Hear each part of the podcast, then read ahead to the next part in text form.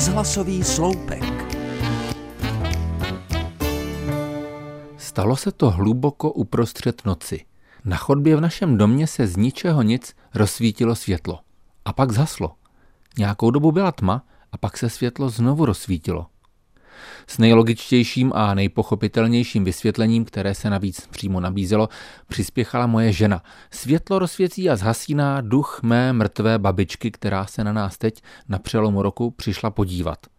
Já oponoval, že to je hloupost a přízemně usoudil, že chyba bude patrně v elektroinstalaci, že třeba někdo nedocvaknul vypínač, že žárovka špatně drží v objímce nebo že se z nějakého důvodu uvolnil někde nějaký kabel ve stvorce. Žena uznala, že moje technické vysvětlení je velmi pravděpodobné a podotkla, že duch mrtvé babičky si možná s tou elektroinstalací hraje.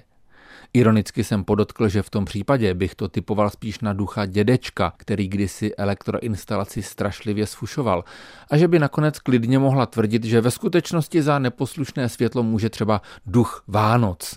Žena přiznala, že i to jí napadlo. Vrtěl jsem hlavou nad její naivitou.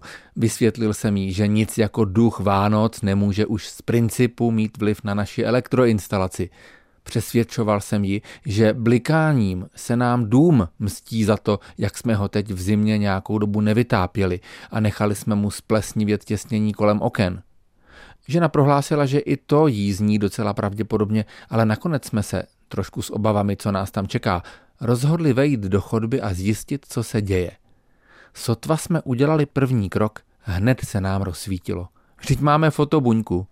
Na stropě na čidle seděla tlustá masařka a pokaždé, když vyplázla jazyček, rozsvítila tím světlo, které po nějaké době samo zhaslo. Záhada byla vyřešená a my se vrátili do postelí. Usínali jsme s úsměvem, vyrovnaní, klidní a taky trochu smutní. Vlastně se nám tak úplně nechtělo loučit s představou, že za námi přišel duch babičky, dědečka nebo Vánoc, aby do naší temnoty vnesl trochu nečekaného světla.